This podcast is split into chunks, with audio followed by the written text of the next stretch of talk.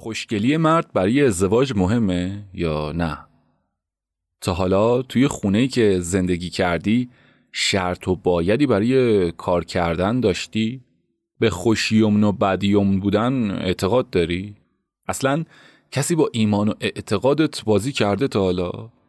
چه سوالی؟ در چه تاریخی؟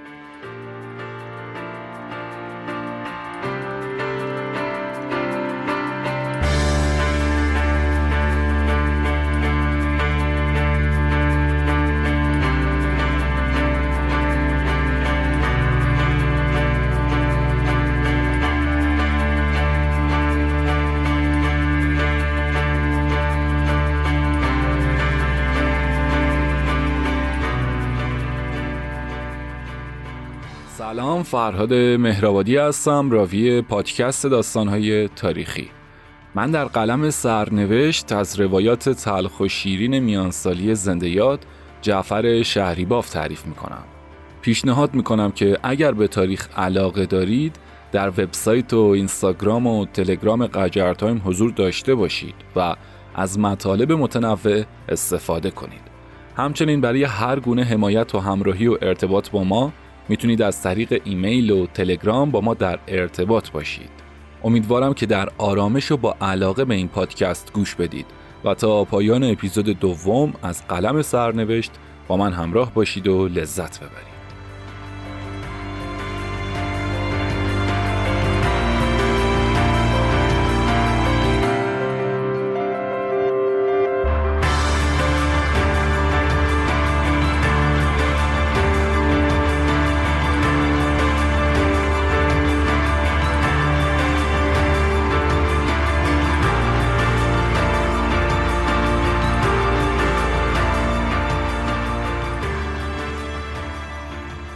اپیزود اول از مادرم و شوهرش تقیخان گفتم. از شرایط زندگیش و سرنوشتش از اخلاق و روحیات خودش و تقیخان از نصیحتهاش به من و دید تقیخان نسبت به من. همونطور که گفتم وقتی مادرم شروع به حرف زدن می‌کرد دیگه تمامی نداشت. حالا می‌خوام کمی بیشتر با روحیات و توصیه هاش آشنا بشید. همچنین در مورد خودم که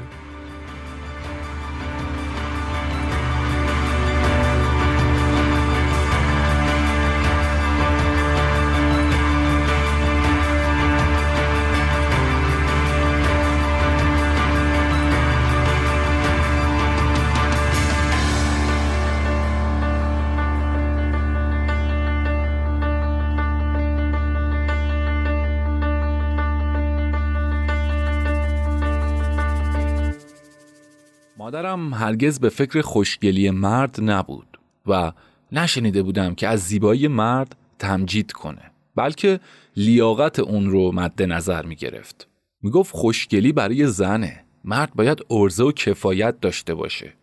به همه هم این حرف رو مخصوصا به دختردم بختدارها که دنبال خوشگلی داماد میگشتن خیلی توصیه می‌کرد. می‌گفت مرد زیبا اولا برای زنش نیست. که اگر خودش هم نخواد زنها نمی‌ذارن که زندگی کنه. دوما زبونش سر زن دراز و پرتوقع میشه. سوما زن دشمن و حسود پیدا می‌کنه و خوشگلی آب و نون و عزت و حرمت نمیشه.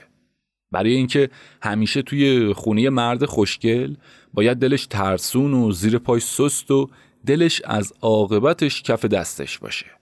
می‌گفت خوشگلی مرد توی نونبیاری و زن و بچه داری و حرمت و آبروی خانوادهش پیش مردمه. مردی خوشگله که زنش بتونه سرش رو پیش سر و همسر بلند کنه. نه مردی که خودش خوشگل و اسم و رفتارش بدگل و بیرون روشن کن و توتاری کن و باعث سرشکستگی زن و بچهش باشه. اما این حرفها مربوط به تقیقان نمی‌شد. چرا که بددلتر و حسودتر از اون بود که نشون می‌داد. شاید هم بیشتر به این خاطر که زشت و لاغر و کوتاه قد و شونه باریک و آبل رو بود. همچنین یک لب دو لبه و زیادی داشت که موقع خندیدن از زیر لب بالاییش می‌زد بیرون. اینها رو هم فقط آینه جرأت کرده بود که واسش معلوم کنه. به اضافه عدم ارزلیاقتش که موجب کراهت و نونو و نکنوک مادرم موقع خواستگاری و بله برون شده بود. خلاصه دو جوهری که در نظرگاه مادرم بود و به خلافش دچار شده بود. همچنین نسبت به شوهر قبلیش خودش رو از هر جهت پایین تر می‌دید که همین مسئله باعث عقدش در ازدواج با مادرم از طرف اون هرچه بیشتر زیاد شده بود. آدم های تجربه دیده زن و مرد رو در ازدواج با چند کس من کردن. برای زن ازدواج با مرد هوسباز. ازدواج با مرد زن طلاق. یعنی مردی که عادت به طلاق دادن زن داشته باشه. چنانچه در این زمینه بین خود زنها هم این ضرب المثل زشت رواج داشته که می‌گفتن زن مرده رو زن اشته زن طلاق رو اشته. ازدواج با مرد قمارباز. مرد معتاد به مسکر و مخدر. مرد بیهنر. یعنی مردی که هنر بازویی نداشته باشه. صرفا حالا منظور از هنر گلدوزی و کوبلن و این حرفا نیست که اکثر پدر مادرهامون داشتن. درباره مرد هم من کردنشون این بوده که زن بچه دار نکاح نکنه. زن غیر خوشنام و زنی که جمال فوقالعاده داشته باشه. مخصوصا که اگر خودش معلول و معیوب و زشت رو باشه. و زنش برعکس. زنی که نسبت به شوهر تمکن بیشتری داشته باشه. زنی که خانواده برتر و جلالت بالاتر داشته باشه. زنی که شوهر قبلیش از اون سر و سوت و مخصوصا که ازش خاطره های خوش داشته باشه. این بخش خیلی شبکه چهار شد. سمت خدا کدوم شبکه بود؟ پس مادرم من رو پیش همدم خانوم گذاشت که نصیحتم کنه. خودش هم بلند شد و از اونجا رفت نشست سر حوز برای وضوع و بعدش هم رفت به اتاق که معلوم بود برای نماز میره و مثل اینکه حرف از خدا بخواه درست کنه همین همدم خانم رو اینجوری معلوم کرده بود. از قول بوستان سعدی شیرین سخن معلوم کردن که خدا گرز حکمت ببندد دری به رحمت گشایت در دیگری. در این معنی که حضرت حافظ در غزلیاتش میگه دلا بسوز که سوز تو کارها بکند. دعای نیم شبی دفع صدها بلا بکند. یا حالا همون اصلشون که به ترتیب اینجوری گفته میشه. خدا یر به حکمت ببندد دری گشاید به فضل و کرم دیگری. و دلا بسوز که سوز تو کارها بکند نیاز نیم شبی دفع صدها بلا بکند. البته منظور سوزیه که از درموندگی و دعایی که اثر صدق و یقین به استجابت اون یعنی قبول قدرتمندی خدا در اجرای خواسته و دعایی که در اون خواسته های رفع استرار تمناهای قابل انجام و امور دور از زیاده طلبی و تمنیات و مزخرفات بوده باشه. درموندگی که دستش از همه جا کوتاه شده باشه و یقین به کارسازی کارساز حقیقی که کسی رو بالاتر از اون نداشته باشه و اضطراری که خودش رو ناتوانتر و بی دست و پاتر و بیدانشتر از اون بدونه که توانایی اصلاح امر و امور خودش رو داره و در کل خودش رو تام و تمام در خواسته پروردگار قرار داده و راضی به رضای اون بوده. خوب و بدش رو به صلاح خودش دونسته و متقینی اون رو قبول داشته باشه. متقین از پرهیزگاران میاد. افرادی که مراقب امر و نهی خدا هستن. همچنین این سوز دل باعث نمیشه که درخواست کاخ و بنز داشته باشیم. خب از طرفی هم میگن خدا خواسته های بزرگ و بیشتر رو اجابت می‌کنه. بالاخره کدوم؟ والا منم نمی‌دونم و حیرونم. به هر حال مثل اینکه تیر مادرم در گریه و هاش که به آخرهاش رسیده و می‌خواست راه نجاتی باز بشه به هدف اجابت نشسته بود چون هفته بعدش مادر بزرگم برگشت به تهران و من رو زیر پر و بالش گرفت و دوش مادرم رو از بار غم من خلاص کرد شاید و اگر از اول در تهران بود هرگز نه من به خونه تقیخان می‌رفتم نه به اون کار و مشاغل پست وادار می شدم و نه مادرم به عذاب می افتاد. چرا که من رو به اندازه مادرم دوست داشت. شاید هم به سبب تأثیر پذیری از دخترش بوده که من رو دوست داشت. به همین دلیل که به حسن علاقه نشون نداده بود. به این خاطر که مادرم اون رو دوست نداشت. شاید هم دلیل دیگش این بود که من رو خوشقدم و حسن رو بدقدم تصور کرده بود. البته مادر بزرگم یک بار دیگه هم به کمک مادرم شتافته بود. در وقتی که از حال نظارش در مشهد آگاه شد و برامون خرج راه و کرایه گاری فرستاده بود که در اپیزود دوازدهم و آخر فصل چهارم شکر تلخ متوجهش شدید. خیلی هم دراماتیک طور بود. مادر بزرگم بعد از فوت شوهر و به هم ریختگی خانمان تحت حمایت یکی از برادرزاده هاش که مقامی بالا در دستگاه دولت داشت قرار گرفت. غالبا اون رو در حکومت هایی که می‌گرفت با خودش همراه می‌کرد. و در این روزها به مأموریتش پایان داده شده و به تهران برگشته بود که مادر بزرگم و به سرپرستی همسر تازش گذاشته بود که به طور پنهانی باهاش ازدواج کرده و یک خونم تو خیابون امیریه براش خریده بود و به منم اجازه ورود و سکونت داد. خلاصه اومدن مادر بزرگم فرجی بود که در کار مادرم پیدا شد و الحال خیالش از طرف من راحت می شد. همچنین از طرف خودش هم که بهانه جویی های شوهرش که از جلوی چشمش دور می شدم به آخر می رسید. مادر منم به همین خاطر بعد از اون از خداوند که دعاهاش رو مستجاب کرده تشکر می کرد. اجابتی که برای اون راحت و برای منصوب ما که مادر بزرگم آورده بود نکبت و تهمت اختلاس و معزولی آورده بود معزولی که اگر براش پیش نیومده بود برای مادر منم این فرج نرسیده بود مطابق سخنی که میگه خدا شری درست کنه که خیر ما درون باشه. همینطورم شده بود. منم در این ایام کاملا کاسب و اجرت بگیر شده بودم و احتیاجی به کسی نمی‌تونستم داشته باشم. الا نیاز به مکان که اون هم با ورود مادر بزرگم برطرف شده بود. اگرچه تا به خاطر میارم سربار نبودم و هر لغمه نون هر کسی رو به وسیله خدمت با چندین لغمه جواب دادم که باید از لطف خدا حساب کنم اما ارزش کار تا الانم چون پولی از اون دیده نمی‌شد به حساب نمی آمد. مانند کاری که زن تو خونه و زر خرید برای مالک می‌کنه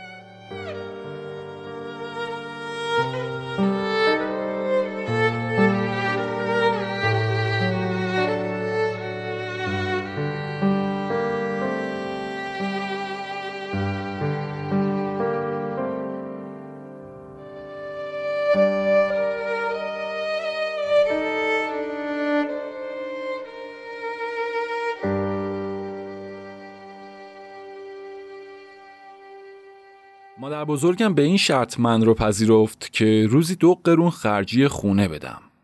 مادر بزرگم توی خانواده به نام شاهباجی خانوم معروف بود که شایسته اون بود و منم اون رو به همین نام صدا می کردم. یا حالا آمیانش شاباجی که الانم خیلی از نوه های ایرانی به پدر بزرگ و مادر بزرگ هاشون میگن باباجی یا شاباجی. آه.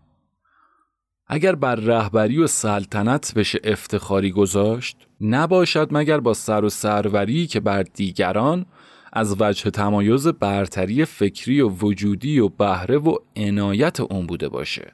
و الا هر لش و لات و بی سر و پای زورگوی باج بگیر اون زمان رو از مرد و زن به پیشوند و پسوند نامش اسم شاه و سلطان و سلطنت میذاشتن. مانند شاه غلام، شاه رجب، شاه تقی و غیره. همچنین در بین دراویش نادرویش ولگرد بیخاصیت انواع شاهها بر سر اسامی مستعارشون آورده می‌شد. مانند شاه وفا، شاه صفا، قنبر شاه، علی شاه و غیره. در زنهام امثال شاه سلطان خانوم، سلطنت خانوم، سلطان بانو، فاطمه سلطان، رباب سلطان، رقیه سلطان و بعد از اونها که پسوند زنها اینجوری شد. نصرت زمان، حشمت زمان و مثل اینها که خلاصه مد روز می شدن. درباری های بخور و بخواب بیکاره هم سلطنه های جور و جوری بودن که می‌تونستن تفاخری داشته باشن. اما شاهباجی من از اون شاه و سلطان های بیخاصیت پرتوقع نبود.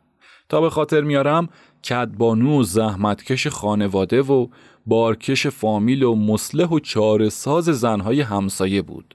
که هر کار و درد و رنج و غمشون رو برای اون می آوردن و اون هم بدون کمترین کراهت و بلکه با چهره گشاده برای خدمتگذاری ازشون استقبال می کرد. داره یه صفات و احوالی هم بود که سلطانیش با حقیقت همراه شده بود. نه تنها این زحمات و کارها براش خستگی و سختی نداشت بلکه با اونها رفع خستگی می‌کرد و بهش لذت میبخشید. به همین مناسبت هم از بیهنر و بیکاره بدون توجه به جنسیت نفرت نشون می‌داد. چرا که بیکارگی رو مترادف با بیمصرفی و سرباری و مفخوری و پرتوقعی می‌دونست. می‌گفت تمام اربابهای متوقع و مزاحمین اجتماع از دزد و هیز و آدمکش و راهزن و مثل اینها رو بیکاره ها تشکیل میدن. بیکاره هایی که ناگزیر به رفع نیازهای خودشون از خورد و خوراک و پوشاک و مایحتاج دیگه هستن و چون از طریق کار و هنر و فعالیت سالم به دستشون نمیاد به ناچار برای به دست آوردنشون باید رو به راه های غیر سالم بیارن. چون بیهنری موجب بیکاری و بیکاری هم لازمه ولگردی و ولگویی و وقت کشیه که نیازمند همصحبت و انیس و جلیس هایی میشن که طبیعتا باعث بدآموزی و خلقیات پلید و اموری که نبایست میشه. کمترین نتیجهش هم آبرو فروشی و مردم فروشی و خلقازاری و مفسد انگیزی و خباست و شرارته. همه چیز خواهی بدون استحقاق. یا از همه کس طلبکاری و توقعات بیجا و عیوب دیگه که از خلقیاتشونه. حالا از بدخواهی و بدبینی و حسادت و فرومایگی بگیر تا آخر که اینها جزو ثمراتشه. از این رو خودش از جمله زنهایی بود که کار رو مقدم بر آسایش می‌دونست. به طوری که آسایش رو از کار طلب می کرد. کاری هم نبود که در لازمه زن بودن از خونداری و پخت و پز و خیاطی و سوزنزنی و غیره ندونسته باشه. حالا جدا از اطلاعات مربوط به زنها از جمله قابلگی که برای زنهای فامیل و بلکه در و همسایه و حول و حوش کوچه محلی خودشون مامایی می‌کرد.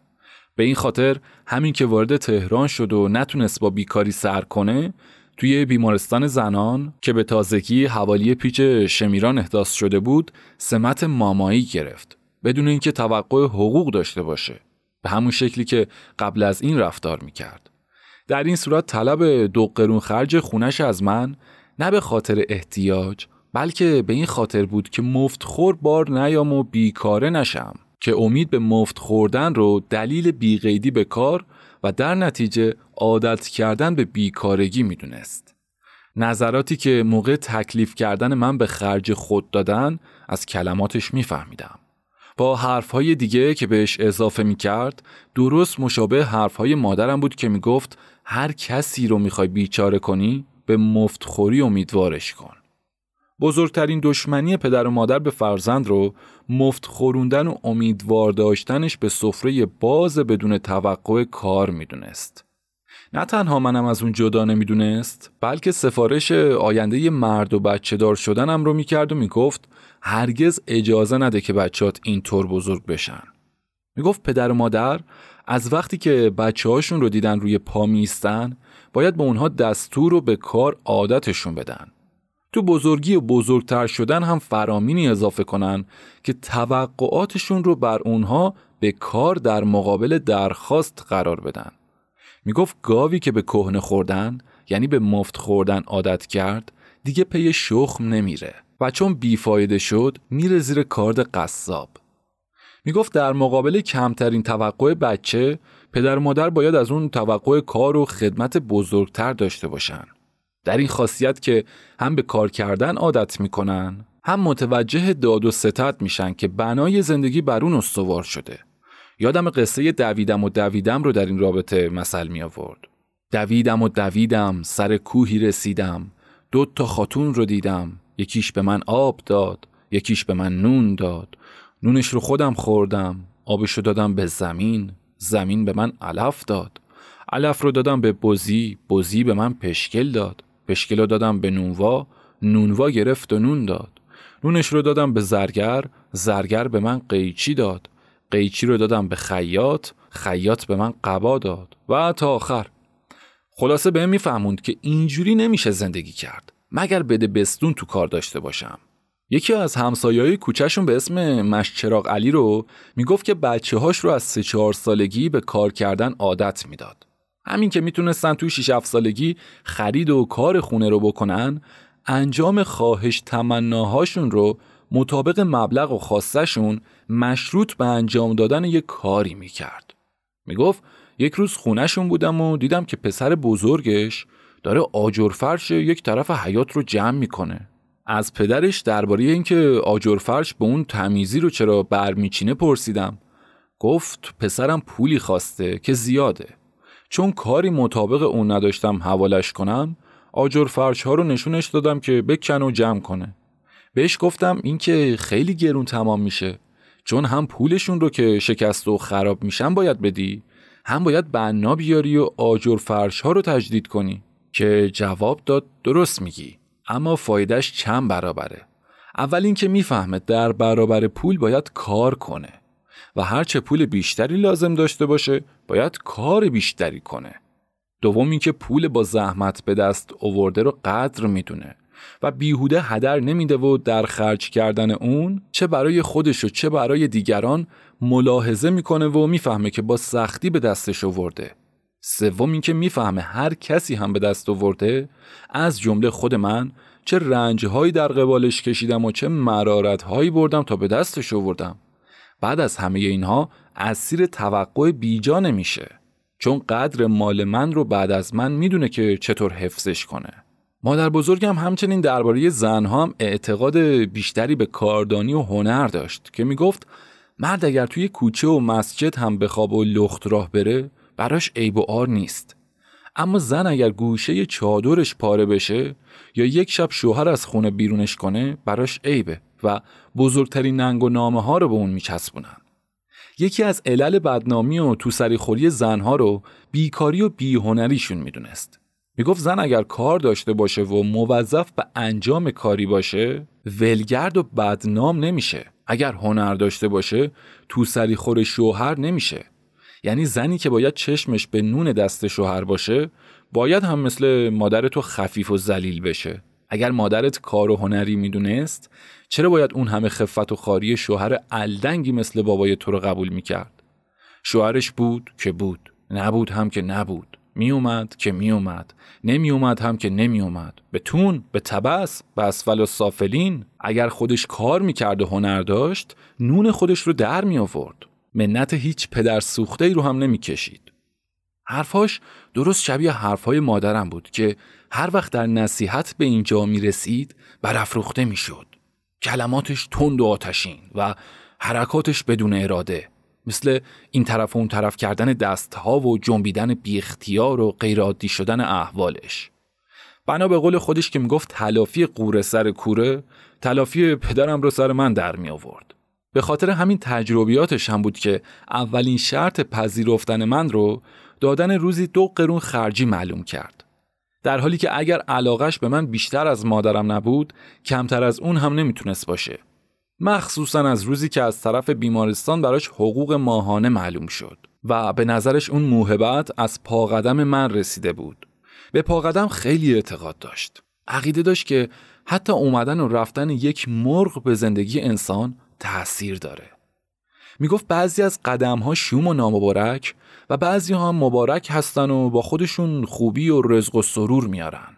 در نمونه بدقدمی اول پدرم رو می‌گفت از روزی که اسمش داخل خانمان اونها شده بوده براشون بدبختی و تیر روزی و ضرر و زیان و دربدری و پریشونی آورده بود. بعد قدم رو از تنگ روزی جدا می‌دونست و می‌گفت وای به حال کسی که هم بد قدم و هم کم روزی باشه که دیگه زلیل می‌کنه. یعنی بعد قدم تنگ روزی رو به همه کس و همه موجودات جاندار از دوست و رفیق، زن و شوهر، همسایه و شریک، سگ و گربه و مرکب و پرنده و چرنده تعمیم می‌داد. معتقد بود که ورود هر کدوم از اینها به خونه و مکان و دوستی و همصحبتی وضع طرف رو از این رو به اون رو می‌کنه. می‌گفت پدرش یک اسبی خرید و از روزی که اون رو آورد و داخل طویل بست تا وقتی که مرد آب خوش از گلوی هیچ کدوممون پایین نرفت و هر روز سر یکیمون به جای پامون بود و ناخوش می شدیم. کارمون رفتن به خونه ی حکیم و دکان دوافروش و آوردن حکیم بود. یک روز به یکی تنه زده و دردسر درست کرده بود. یک روز خود پدرش رو به زمین کوبیده بود.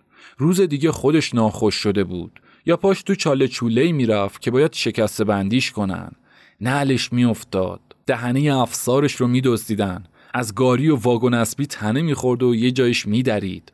می‌گفت آرزو به دل پدرم موند که یک روز بتونه راحت و مثل همه اسب و الاغدارها با اون بره سر کسب و کارش. تا اینکه تاق طویله فرو ریخت و سقط دندون گرفت که اون هم باز یکی دیگه از بد قدمی هاش بود که به صاحبش ضرر بخوره. آخرش هم پدرم تصمیم گرفته بود اون رو به هر قیمتی که شده به فروش برسونه. سقط یا سقط دندان رو دقیقا نفهمیدم. اما احتمالا منظور همون مردن به اهانت و اینجور عقاید شومه. حالا نمی‌دونم اینجا هم منظور همینه یا واقعا سقط یا سقط دندان نوعی بیماریه نمی‌دونم. اما چیزی که می‌دونم عقیده رایج بین مردم اون دوران بوده که البته در مجالس عمرکشون شیعیان برای مقابله با سنی ها به کار می‌رفته مثلا. که اگر یادتون باشه خیلی ریز در اپیزود سوم از فصل اول شکر تلخ در بین حرفهای عزت شنیده بودیم.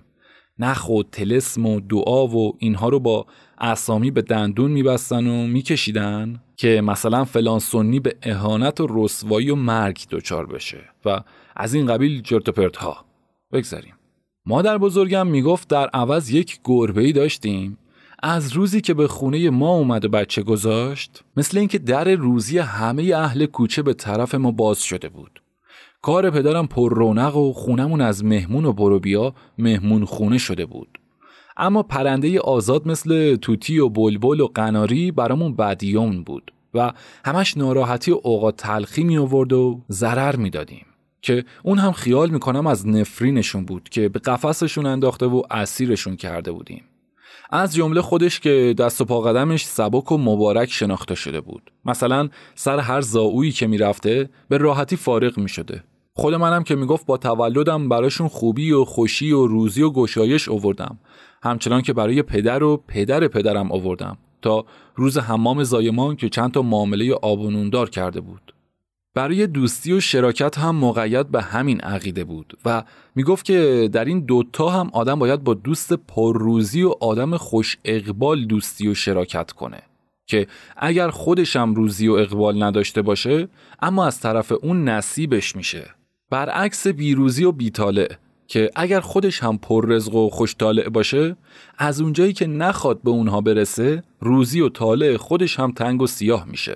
اما با این همه باز هم شرط این نبود که من رو با روحیه‌ای که از مفت نخوردن داشت مجانی قبولم کنه و مکان و آب و نونم رو بده. من خودم هم نمی‌تونستم توقعی غیر از اون داشته باشم که به هم آموخته نشده بود. از مادرم که من رو متکی به خودم و برکنار از توقع و انتظار بار آورده بود تا پدرم که خودش از مفتخوری و دسترنج دیگران به اون سن رسیده بود. دیگه چه برسه به اینکه به ما بده؟ همچنین شوهر مادر که به جای هر لغمه نون زحمت گاو خرمنکوب از گردم کشیده بود و در شاگردی برای دیگران که غلامی و بردگی پیشش مولایی و سروری به حساب می آمد.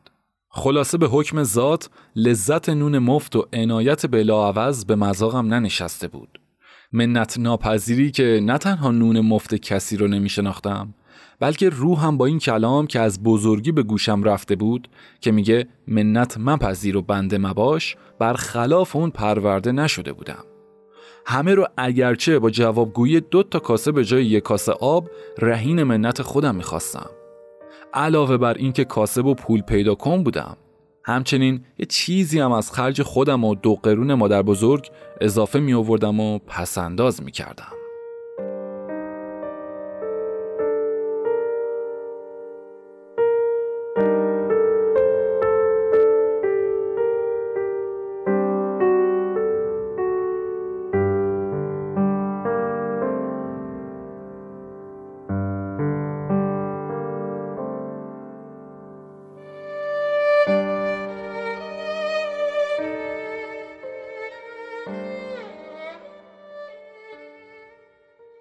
در این زمان عبادوزی کار می‌کردم.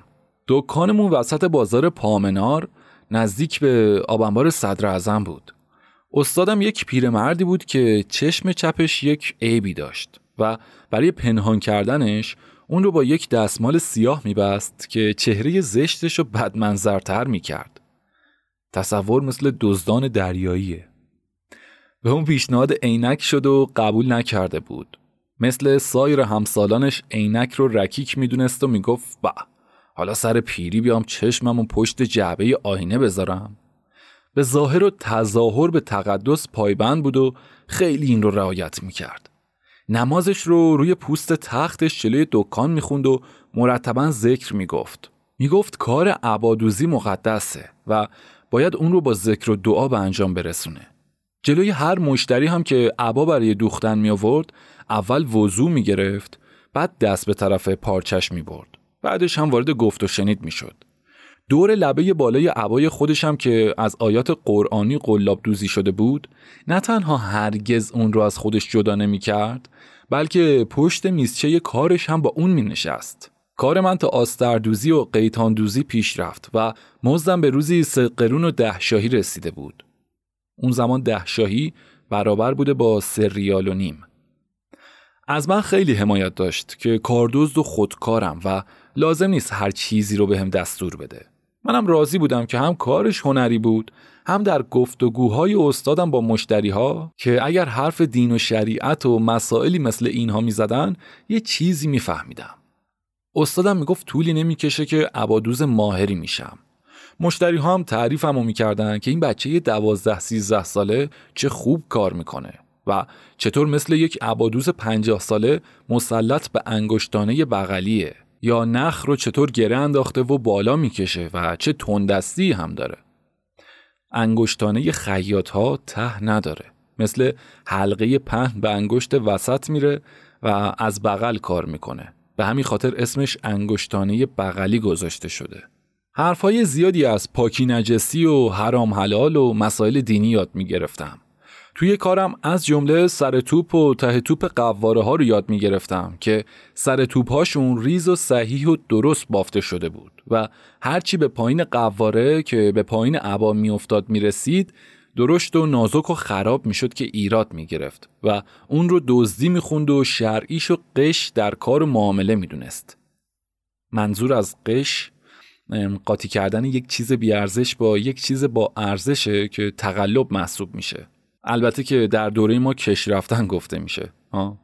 خلاصه نه قش کنید نه کش برید.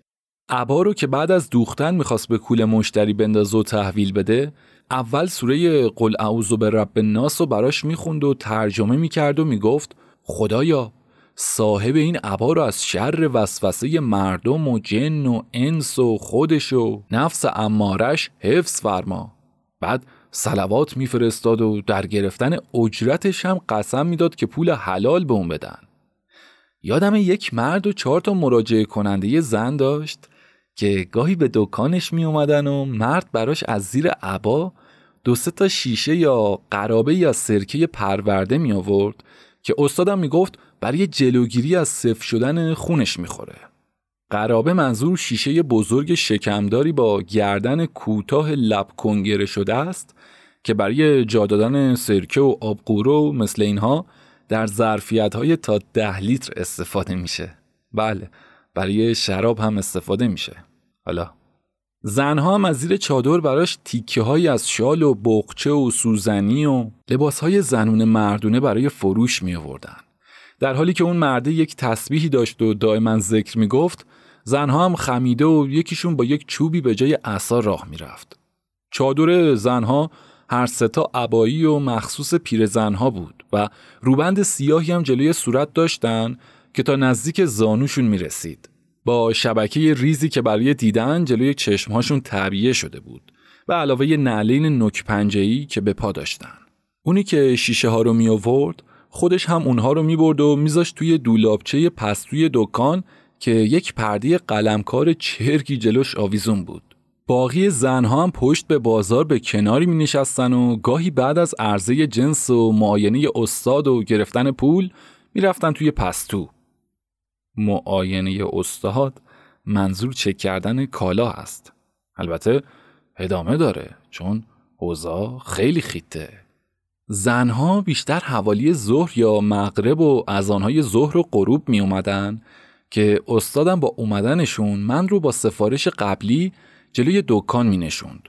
سفارشش این بود که هر کی اومد و پرسید بگم رفته برای نماز یک سفارش دیگه هم کرده بود که اگر کسی کار ورد یا می‌خواست کارش رو ببره کمی معطلش کنم و به هوای یک کاری نزدیک پرده صرفه کنم اگر هم خطکش چوبی خیاطیشو از زیر پرده سرداد جلوم یعنی بگم داره توی پستو نماز می‌خونه که طرف رو نگه دارم تا بیاد و جوابشو بده همیشه با زنها که می اومدن و چیزی می آوردن آهسته صحبت می کرد. اما یک روز که بی اختیار کمی صداش بلند شده بود معترضانه گفت چرا ترمه و زردوزی نمیاری؟ بعد اونم نشونیشون رو داد که اونها رو توی بغچه های خودش قایم می‌کنه یعنی صاحب همین ترمه و زردوزی ها که استادم باز گفت آخه آدم کلید و در و در بندون و همه چیز اربابش دستش باشه و چهار تا آشغال بیاره. کلفت هم اینقدر بیورزه می‌تونه باشه. خاک تو سرت. یک روز بعد از ظهر بود و استادم با مرد سرک فروش و پیرزن چوب به دست توی پستو بودن. منم روی چارپایه جلوی دکان برای رد کردن مزاحم احتمالی و جواب دادن نشسته بودم که یک مرد امامداری که ریش جوگندمی و امامه سیاه بزرگی به سر داشت با یک قواره عبایی که زیر بغلش گرفته بود جلوی دکان ظاهر شد و سراغ استادم رو گرفت که منم گفتم رفته برای نماز. برای خبر کردن استاد خواستم معطلش کنم که به راه افتاد. از دست پاچگی اینکه کار آورده و داره می‌بره و باید استادم رو خبر کنم شتابان و بیتوجه به اینکه قبلش باید صرفه کنم دویدم به طرف پستو و وقتی پرده رو زدم کنار رو داخل شدم مرد سرکه بیا رو با پیرزن که در اینجا یک زن جوون بیست و چند ساله ای بود و ابروهای سراسری و گیزهای چند رشته بافته داشت در قبیه ترین حالت مشاهده کردم. هیچ. استادم در حالی که سر زنک روی زانوش بود و محتوای یکی از شیشه سرکه ها رو که نصفه بود و رنگ آلبالویی بس دلپذیری هم داشت خالیش می‌کرد داخل جام جیبیش که توی دستش بود. هیچی دیگه. چهره برگشت به طرف من و اون زن با هر دوتا دستهاش دنبال دستک های چادرش که زیرش بود میگشت تا صورتش رو بپوشونه. استادم که جام و شیشه در دستهاش بی حرکت مونده بود یک فریادی به طرفم کشید و گفت پسرک پدر و مادر فلان مگر نگفتم باید صرفه کنی؟ که به سرعت برگشتم سر جای خودم و نشستم بیرون دکان روی چارپایه منتظر اینکه چی میشه؟ چی میشه؟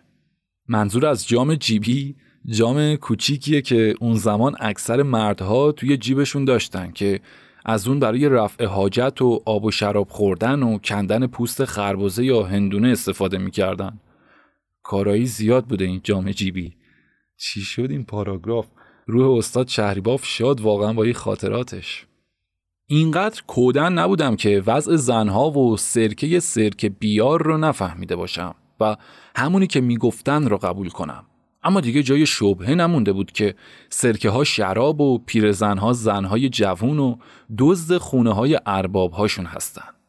فقط میموندین که شراب ها با زن ها مبادله می شده یا با سرکه بیار یا حالا به صورت دیگه مبادله می کردن. مطلب دیگه تصمیم ترک دکان استاد بود که با چنین پیش آمدی نه دیگه جای من توی این دکان بود نه اون دیگه می‌تونست من رو نگه داره. فقط لازم بود که به هر حالت تا بیرون اومدن از پستو و تحویل دادن دکانش صبر کنم. در این لحظات قوتور هیجان و خیالات پریشون شدم.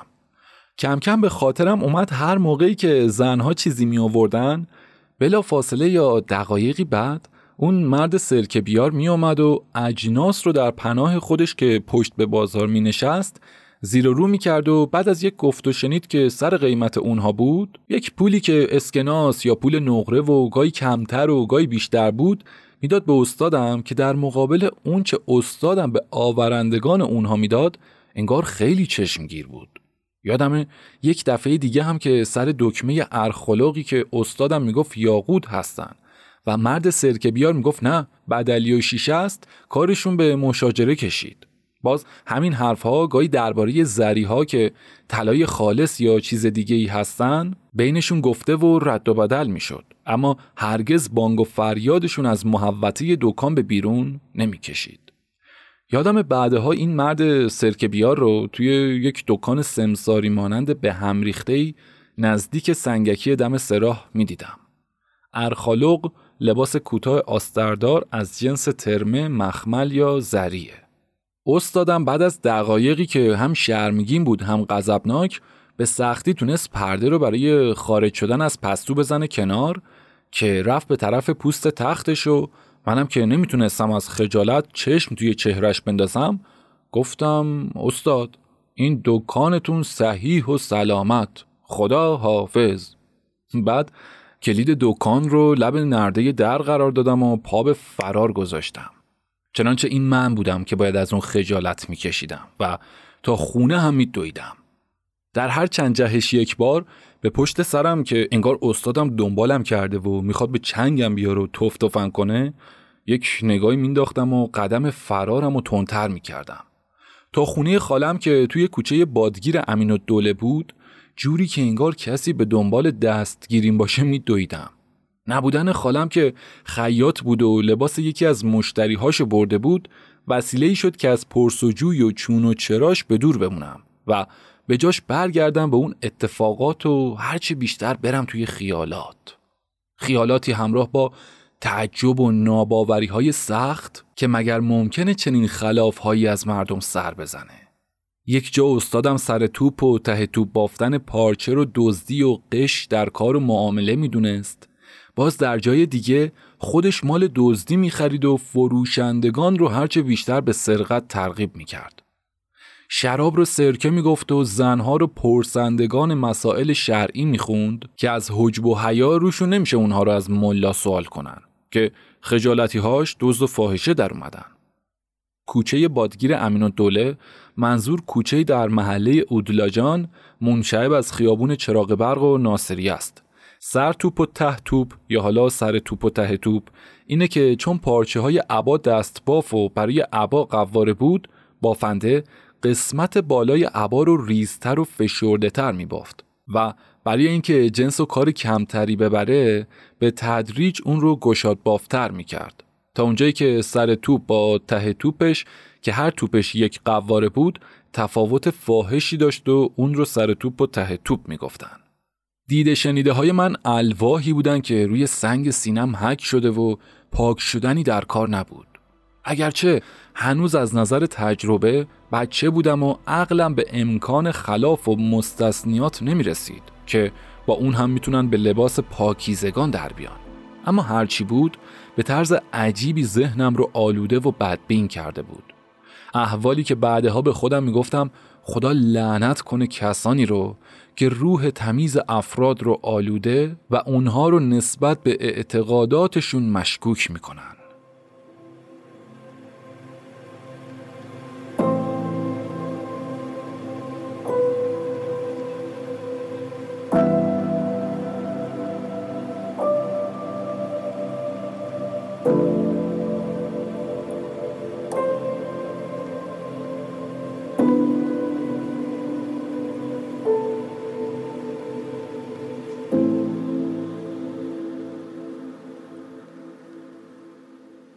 شغل بعد از اینم لازم بود که خیاطی باشه.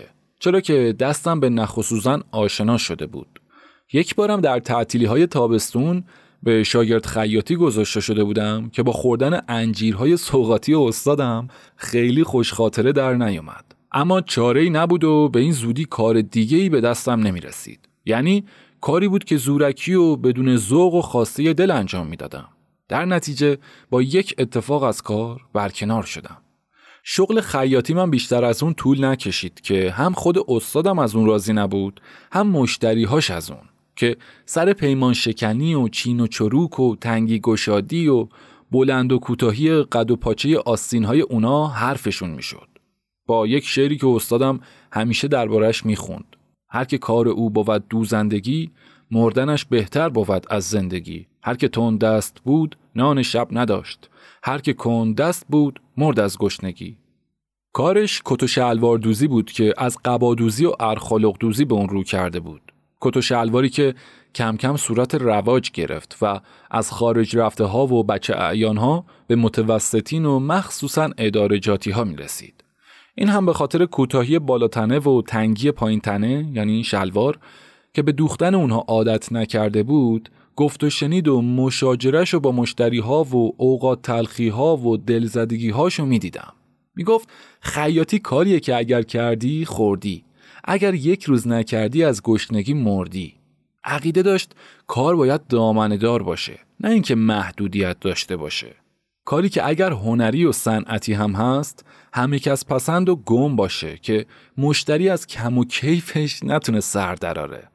مسئلش رو به ساعت سازی می‌زد که ساعت فلانی خراب شده و صاحبش فقط همین رو می‌دونه که خراب شده. در اینجا دیگه بسته به انصاف و بیانصافی و زبون ریزی نریزی ساعت سازه و اینکه تا چه حد بتونه مشتری رو سرکیسه کنه. یکی از ایراداتی که توی کار از اون گرفته می‌شد کوتاهی و بلندی پشت کت بود که برای راست قامت ها بلند و برای پشت خمیده ها کوتاه می‌شد. تا یک روز بهش گفتم اندازه پشت رو جدا و اندازه جلو هم جدا بگیره. یعنی متر رو به پشت مشتری مخصوصا برای خمیده ها در پشت بلند اون بخوابونه که یک خورناسه بلندی با دماغ کشید و گفت تازه بعد از چل سال اوسا پیدا کردیم و جوجه ای از تخم در نیومده دونه خوردن یاد ننش میده. چین و چروک رو هم دفعه دیگه پیشنهاد کردم که به جای این همه پرو و اندازه گیری و کم و زیاد گفتن با مشتری بگه با لباسی که این کت رو می‌خواد روی اون بپوش و بیاد تا از روی اون به وسیله قدک یه کت دستی براش بدوزه و تنش کنه که کم و زیاد و چاقی لاغری بدنش رو روی اون با سنجاق و کوک معلوم کنه. بعدش هم همون رو الگو و اندازه برش و دوختش قرار بده که کارش بیعیب میشه و زحمتش هم نصف. هیچ. این دفعه آتیشی تر شد و از پشت میز برشش رفت کنار و با تنه گفت شما بفرمایین. یک مسئله زشتی هم برام زد و گفت یکی شیفور می‌زد و تلنگش در رفت. شیفور رو دم فلانش گذاشت. بعد شعر مولانا رو که میگه گر تو بهتر می‌زنی بستان بزن رو برام خوند. بهش گفتم موسا فهم و شعور به کوچیکی بزرگی نیست که. همه گنده اولش کوچیک بودن. نگفتم حتما بکن. یه حرفی بود که زدم. حالا خودتون می‌دونین. اوقاتمون تلخ شد که از ترس قهر کردن و رفتنم که کارم مورد قبولش واقع شده بود و جای یک نیمچه خیاط براش کار می‌کردم کوتاه اومد و خاتمه گرفت. اما این هم همون گفتگو باعث شد که ده شای روی مزدم بیاد و چهار قرونش چهار قرون و ده شای بشه. همچنین نظرات منم مورد تاییدش قرار گرفته و محبوب شدم. البته کم کم شغل خیاطی رو وقت تلف کن و عمرکش می‌دیدم که به درد هیجانی های امثال من نمی‌خوره و باید برم سراغ یه کار دیگه. تا یک روز استادم سر همون کوتاه اومدن پشت کت با یه مشتری که عضو اداره سجل احوال و پیرمرد تلخ منشی هم بود گفت و گوشون شد و مشتری گفت یه خشتک دوختن که این همه فیس و اهن و طلب نداره. کسی که خیلی هدت کنه مزد هنر و دست درد نکنش و مشتری از دهن پایینش میده؟ بله بایدم گنده کنه. همون باعث شد که دلزدگیم قوت بیشتری بگیره. با اینکه قرار شده بود مزدم رو باز هم اضافه تر کنه و پنج قرون بده اما همون شب کلید دکان رو دادم دستش و با یک خدافزی شغل اول آخرم شد.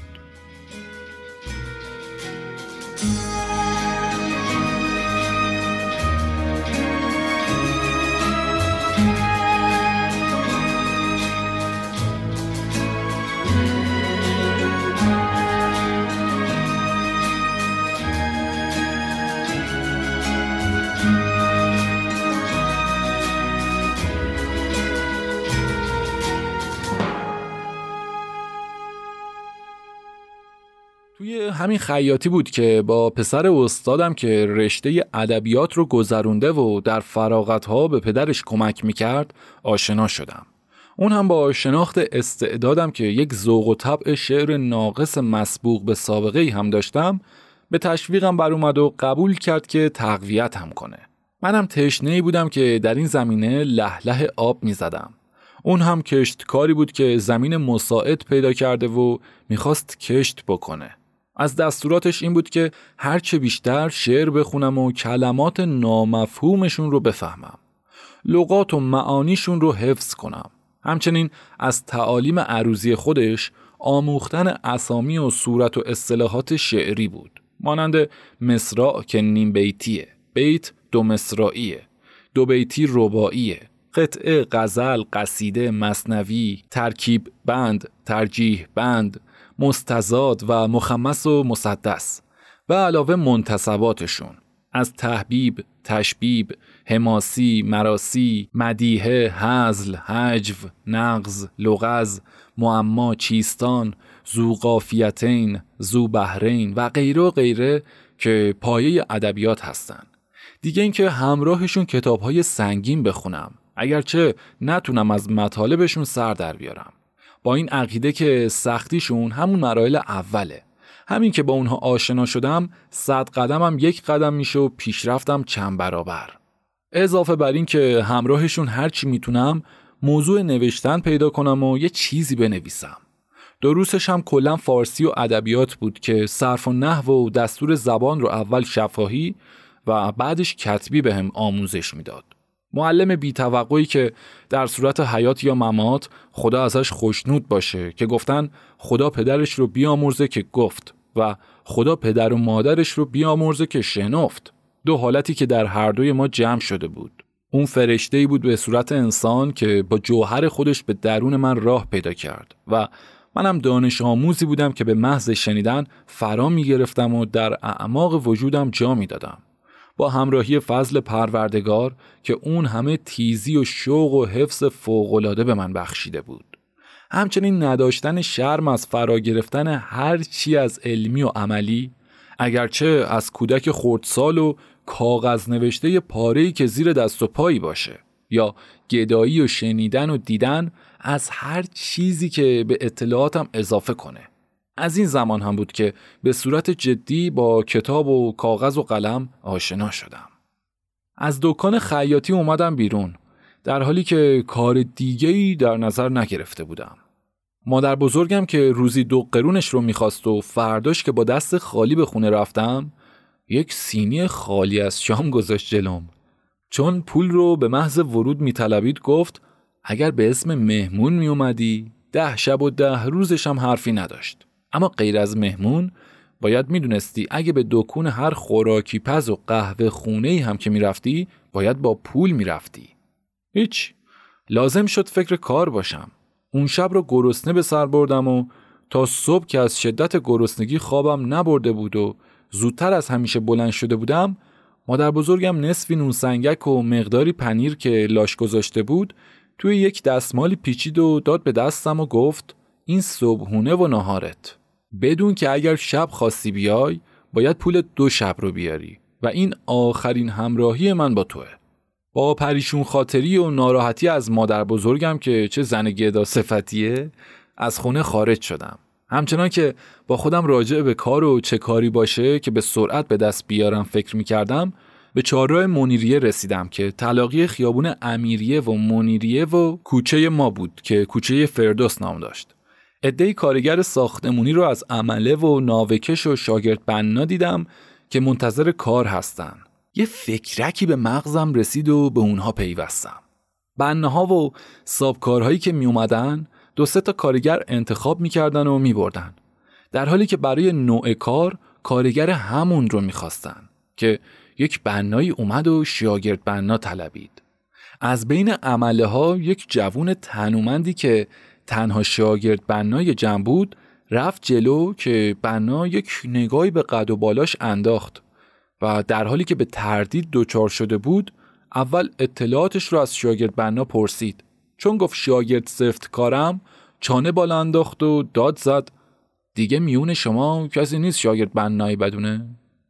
چون پیشنهاد دنده اول رو مردود دیدم با توکل به خدا که اگر قبول نشدم مثل اولم میمونم رفتم جلو گفتم منم شاگرد بنایی می‌دونم.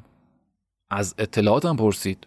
خودم رو همه کاره معرفی کردم که هم شاگردی سفت کاری کردم هم گچ سازی می‌دونم. هیچی. قبولم کرد و به راه افتادیم. و همچنان که با خودش می‌گفت این تنه توشه دارا اینقدر که یه قدم و ده قدم کنن. یکی باید بیا لشه خودشونو جمع کنه.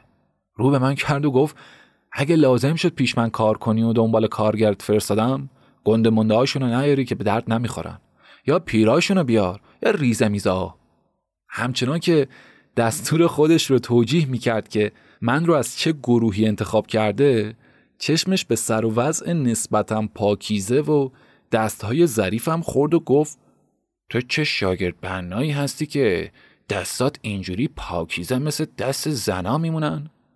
که از ترس رد شدن جواب دادم یه چند ماهی من رو به شاگرد خیاطی گذاشته بودن دوست نداشتم و اومدم سر شغل اولم علکی به سر کاری که وارد شدیم خونه مردی بود در سن بعد از پنجاه با ریش جوگندمی که یک امامه سیاهی دور سر و یک شال سبزی هم دور کمرش بسته بود و خودش رو زاکر حسین معرفی کرد. بعدها فهمیدیم جز سارق این لباس نبوده. با ظاهر حسینی طبیعت شمر به همراه داشته که توی تأمینات مفتش و توی نظمیه نسحقچی بوده. بله. امامه سیاه و شال سبز هم دزدیده که باید به اسم همون زاکر صداش کنیم و کارش خورده کاری بود. می‌خواست زیر حوزش آبنبار درست کنه. گودش برداشته شده بود. زیر زمینش هم پیبندی داشت که یک طرفش ترمیم شده بود. با سفیدی اتاقها و تاقنمه های حیاتش که می‌گفت بناش اذیتش کرده و اون هم جوابش کرده. گفت حالا استاد من رو یعنی همینی که من رو قبول کرده رو ورده. با ورود ما یک عمله در رو به رومون باز کرد و سابکارمون پشت سرش نمایان شد که با دادن جواب سلاممون قبل از هر گفت و شنید و دستور به کار رو به استادم کرد و گفت اوسا بفهم برای یکی کار می‌کنی برای اولاد رسول و زاکر حسین برای کسی که چهل سال نام حسین رو می‌بره. تو و کارگرات خونه پسر فاطمه و غلام حسین رو تعمیر می‌کنین. حالا دیگه خود دونین و امام حسین که چطور باید کار کنین؟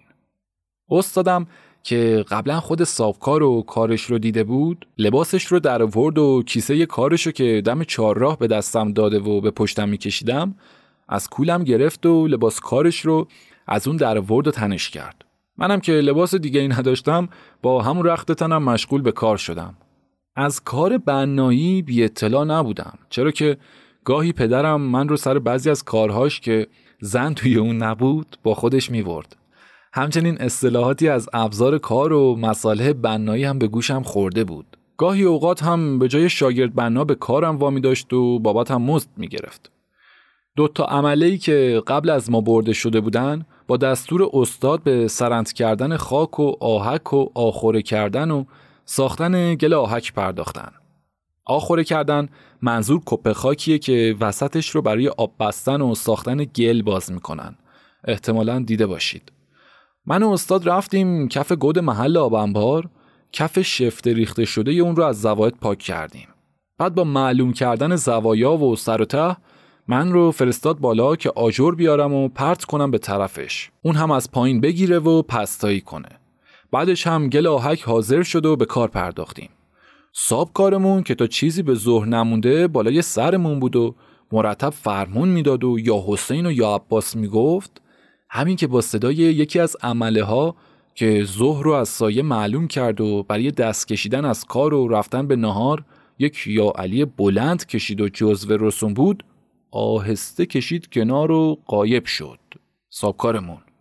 همگی مخصوصا عمله ها به خیال اینکه رفته نهار رو اوکی کنه تا السلام علیکم و رحمت الله و برکات مکبر مسجد که نزدیک یک ساعت از ظهر رفته بود کار کردیم. و چون خبری از نهار نشد دست رو شستیم و من و استادم برای خوردن آبگوشت که معلوم کرده بودیم رفتیم به قهوه خونه و عمله هم رفتن به طرف نونوایی و سبزی فروشی. چون بیشتر خوراک عمله های اون زمان تره و قاطق نون بود. من و استادم هم خورده نخورده برگشتیم. رسم بود که توی خونه کاری به عمل بنا نهار و چای می‌دادن. اما در اینجا نه تنها قبل از ظهر چای نرسید و استادم که معتاد به چای بود و خمیازه خماری از نبودن چای و بساد می‌کشید زاکر هم برای نهار نیومد. بلکه بعد از ظهرم که یک ساعت به خاطر دیرتر رفتنمون دیرتر اومده بودیم دیر اومدن یک ساعته ما رو مؤاخذه کرد و با فریاد و فقانهای این که این چه مسلمونیه؟ سر کار چه کسی بنا عمل دو ساعت نهاری میره و دو بعد از ظهر برمیگرده که شماها دومیش باشین؟ هیچی. دیگه تا غروب نذاشت نفس تازه کنیم. ایشون شزید بوده. جمع شمر و یزید. شزید. نزدیک غروب دوباره زاکر گم شد که به انتظار دیدنش و گرفتن مزد تا تاریک روشن غروب کار کردیم. در حالی که بنا عمله باید تا یک ساعت به غروب مونده کار کنه. چون ناگزیر دست از کار کشیدیم و لباس پوشیدیم و ایستادیم پسر زاکر که ده یازده ساله بود اومد و گفت ننم میگه اگر منتظر آقا هستین منبر داشتن و رفتن. مزدتون رو فردا بیاین بگیرین. هیچ چیزی برای کارگر بدتر از محرومیت از مزد بعد از انجام کارش نیست. چنانچه گفته شده که مزد کارگر رو هنوز عرقش خشک نشده باید گذاشت کف دستش.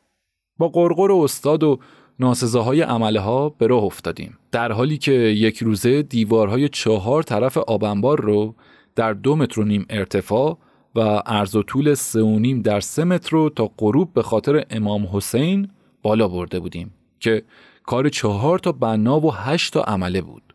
موقع جدا شدن استادم که به صورتی خودش رو قانع کرده بود رو به من و عمله ها کرد و گفت بند خدا شاید برای ندادن چای و نهار عذری داشته.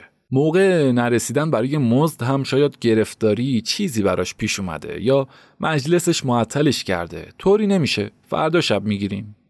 بعد تاکید کرد که صبح زودتر برسیم. از استادم به خاطر سهم پول نهارم که نتونسته بودم بپردازم معذرت خواستم. که با خوشرویی گفت پسر جون چه قابلی داره؟ ما امروزی نیستیم که به این دادن ندادن ها فکر بکنیم. بعدش هم خدافزی کرد. اون به مقصد خودش و منم به طرف خونه به راه افتادم. به طوری که استادم می‌گفت تقریبا دوازده هزار آجر کار کرده بودیم که همه رو من به طرفش پرت کرده بودم. اما چنان بود که چون برای امام حسین کار می‌کردیم انگار نه کاری انجام دادیم و نه خستگی حس می‌کنیم.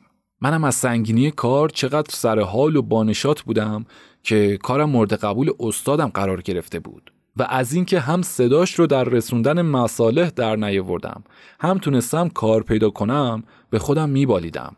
جوری که در تاریکی کوچمون میرقصیدم. مخصوصا که کار امروزم هم ساده و آجر و نیمه رسوندن بود و ظریفکاری و گچسازی و مانند اون نداشت که ندونسته خراب کنم با شعف تمام چکش در خونه رو به صدا در آوردم و مادر بزرگم که بهش می‌گفتم شاباجی در رو برون باز کرد و همین که چشمش به لباس گلالود و سر و وضع آشفتم خورد گفت با هنوز دست از شیطونیت ور نداشتی؟ با بچه ها گلاویز شدی و همه جا تو به گل و لجن مالیدن؟ تو دیگه مرد شدی مثلا؟ خنده کنان گفتم نه شاباجی جون بنا شدم. همچین یک نگاه خریداری به سر روم انداخت و گفت تو که گفتی بنا یه بارکی می‌گفتی معمار. کی جلوتو می‌گرفت؟ گفتم به جون خودت. بنا که دروغ میگم اما شاگرد بنا شدم. به مسخره خودم اضافه کردم و گفتم ز پیغمبری رفت و نجار شد. از خیاطی سر از شاگرد بنایی در وردم چه کنم؟ این کار هم سر راه هم قرار گرفت. یادت نیست راجع به خرج خونه چی می‌گفتی؟ اگرچه امشب هم پول نیوردم چون سابکارمون نبود.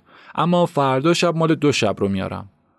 گفت تره به تخمش میره حسنی به باباش. بابا چی کاره بود؟ همه کاره و هیچ کاره. حرفش چی بود؟ امروز ندارم و فردا میدم. تو هم مثل اون. بعد اضافه کرد و گفت اولا کار آر نیست. حتی اگر جارو کشی باشه. اما این هم گفتن که همه کاره و هیچ کاره. یک کاره و همه کاره. یعنی نخوا کفتر چند بومه بشی که بیلونه میمونی. اگر برای رفع بیکاری باشه عیبی نداره. اما اگر بخوای هر روز پی کاری بری چیزی نمیشی. خلاصه با این حرفها رفتیم به اتاق و دنباله نصایحش رو گرفت. با سابقه کار و پشتکاری که از من داشت و با تشویقاتش که چه پسر غیرتی هستی حرکت دیشبش رو از دلم در ورد و گفت کاشکی یک موی تو به تن بابات بود. تا داشت می‌خورد. نداشت که مال این و اون رو می‌خورد. به هر بد و زشت و خفتی هم تن می‌داد. غیر از زحمت کار. دیدی که کارش به کجا کشید. بعد چند تا آفرین و باری کلا پسرم اضافه کرد و گفت شاگرد بنایی هم بد نیست. کار باشه آب حوز کشی و زغال سرند کنی باشه. این که کار هنری و بازوییه. چیزی که بده بیکاری و دزدی و هیزیه. که همون دزدی و هیزی هم از بیکاری پیدا میشه. شیکم و های دیگه آدم که دروغ نمیشه. وقتی کار نداشت جلوی این و اون دستش دراز میشه و وقتی بهش نرسید یا خودفروش و مثل اون میشه یا دزد و مثل علی پاکوتا که پریروز دارش زدن سر گردنه رو می‌گیره و دارش می‌زنن. یا بدتر از اینها که خدا خودش حفظشون کنه. من بیکاری رو پدر همه بدی ها می‌دونم که بیکاری اول تنبلی و دوم ترسیدن از کار کردن و آخرش بیهنریه که پدر همه عیب هاست. اون وقته که به همه بدبین و بدخواه و از همه طلبکار و متوقع و پرمدعا و اذیت کن میشه. اگر پول مفت نداشته باشه از خودش و پیش آمدش ترس توی دلش میاد و به خاطر همین ترسه که چون می‌خواد دوچار بدبختی نشه دست به کارهای بدبخت کنتر و از بد بدتر می‌زنه. خب نگفتی؟ کار شاگرد بنایی رو چطور پیدا کردی؟ گفتم هیچی.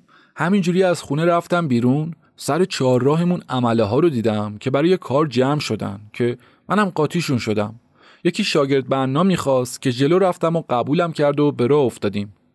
گفت آفرین پسرم کار دنبال کسی نمیاد. این آدمه که باید بره دنبال کار. هر کاری هم اولش سخت و زحمت داره اما عادت که شد راحت میشه. چقدرم مزه می‌کنه.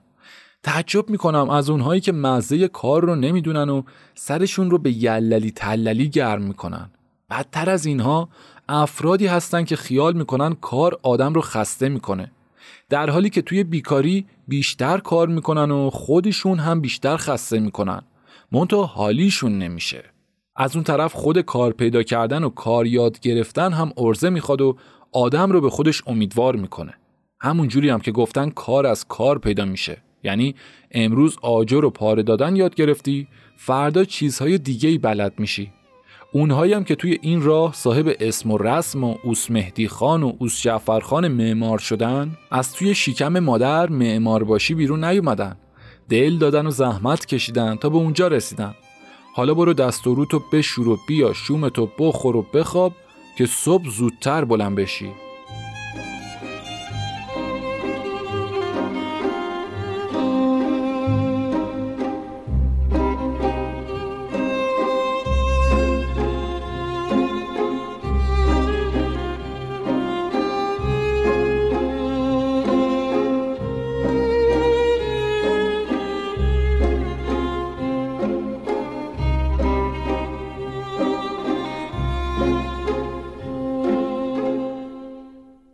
فرداش کارمون پوشوندن تاق آبنبار بود که من باید گچ می ساختم.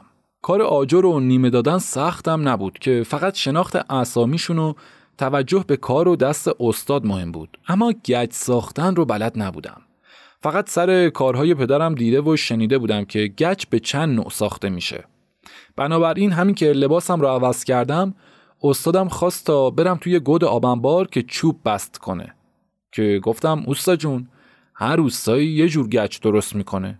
بی زحمت گچی که خودتون درست می‌کنین رو یه استنبالی بسازین و نشونم بدین تا همون جور بدم دستتون. زنده بچه زرنگم بوده یک باریکلایی تحویلم داد و استنبولی گچ سازی رو وسط کپای گچ و خاک قرار داد. اول آب و بعد چند تا مشت خاک ریخت داخلش و پنجه زد و خاک ها رو توی آب حل و مخلوط کرد. بعدش یکی دو تا مشت گچ جلوی استنبولی پاشید و اون رو با گلهای زیرش به هم مالید. یکی دو پنجه توی اون فشار داد و از لای انگشتاش بیرون زد و سردست گرفت و گفت من همچین گچ و خاک می‌خوام و اینکه تا آخر نباید از این شلتر و نه سفتر باشه. برای اینکه گچ و خاک ته استنبالی هم حروم نشه اون رو یه جایی مثل درز و دوز دیوار و سولاخ سنبهی به کار می‌برم. بعدش هم مشغول چوب بست کردن شدیم. چوب بست منظور همین چوب های توی ارتفاعیه که بنه ها روشون کار می‌کنن. خدا حفظشون کنه واقعا.